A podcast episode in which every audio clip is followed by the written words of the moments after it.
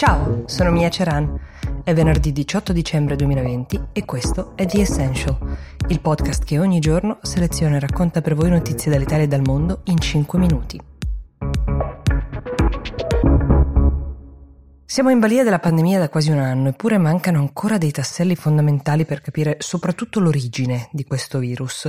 Sulle mancanze dell'Organizzazione Mondiale della Sanità molto è stato detto e scritto anche da gente ben titolata a farlo. La notizia di giornata è che un team di esperti indipendenti a gennaio si recherà in Cina per andare a cercare di capire da dove sia originato il tutto. D'altra parte l'OMS per la Cina fino ad ora ha avuto uh, principalmente lodi, lodi per il lockdown immediato e durissimo di Wuhan, lodi per il test a tappeto e per aver condiviso la sequenza genetica del virus con gli scienziati di tutto il mondo. Diciamo che il viaggio degli scienziati, quando verrà, probabilmente si concentrerà sulle domande biologiche fondamentali, come è vero che il virus viene dai pipistrelli? C'è stato un ospite intermedio, cioè qualcuno tra i pipistrelli e l'uomo che ha veicolato il virus? I wet market di Wuhan erano effettivamente l'epicentro di tutto?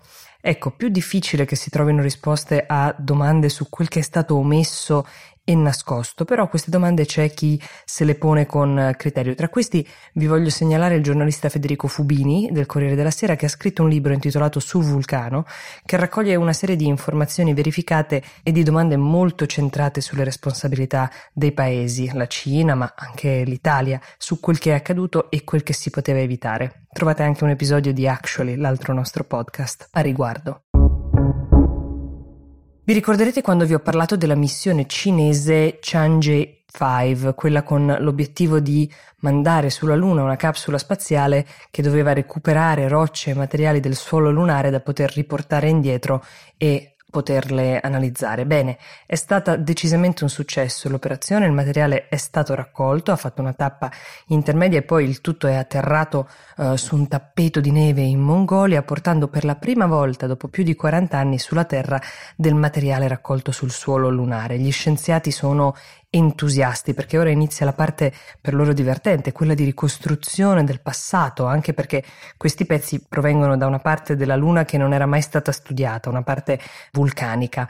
Non mi dilungherò su questi dettagli perché mm, non sono neanche sufficientemente uh, preparata in merito, ma ci tengo a darvi un'altra chiave di interpretazione di questa notizia, cioè quella politica. Questa missione è una missione molto sofisticata e i cinesi l'hanno portata a casa interamente da soli, è un primato non da poco.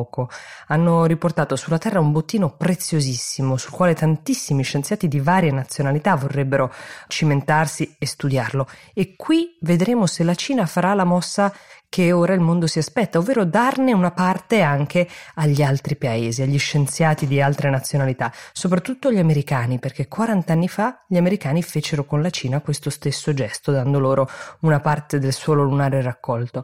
Gli americani non fanno uh, molte cose con i cinesi nello spazio, si incontrano sia alle conferenze, ma non c'è una vera e propria collaborazione. Gli esperti di tutto il mondo però sostengono che questo in futuro possa cambiare e avere anche degli importanti risvolti geopolitici. L'ultima notizia di oggi ha qualcosa di epocale, riguarda la tragica storia di una bambina inglese morta nel 2013 a 9 anni. È morta per un attacco fatale di asma causato, ed è questa la notizia, dall'inquinamento. La madre di questa bambina in Gran Bretagna ha portato avanti una battaglia legale di 9 anni per dimostrare che l'asma cronico della bambina e i suoi problemi respiratori erano causati dalla qualità dell'aria che respirava nel quartiere londinese in cui vivevano e ci è riuscita. Ella Kissy Debra, questo è il nome della bambina, verrà ricordata, come ha detto anche sua madre, per una sentenza storica, la prima in assoluto ad inserire tra le cause di una morte infantile l'inquinamento e solleva anche il tema di tutti quei bambini che sempre più frequentemente vengono ricoverati più e più volte con asma e crisi respiratorie. The Essential per oggi si ferma qui, vi do appuntamento a domani. Buona giornata.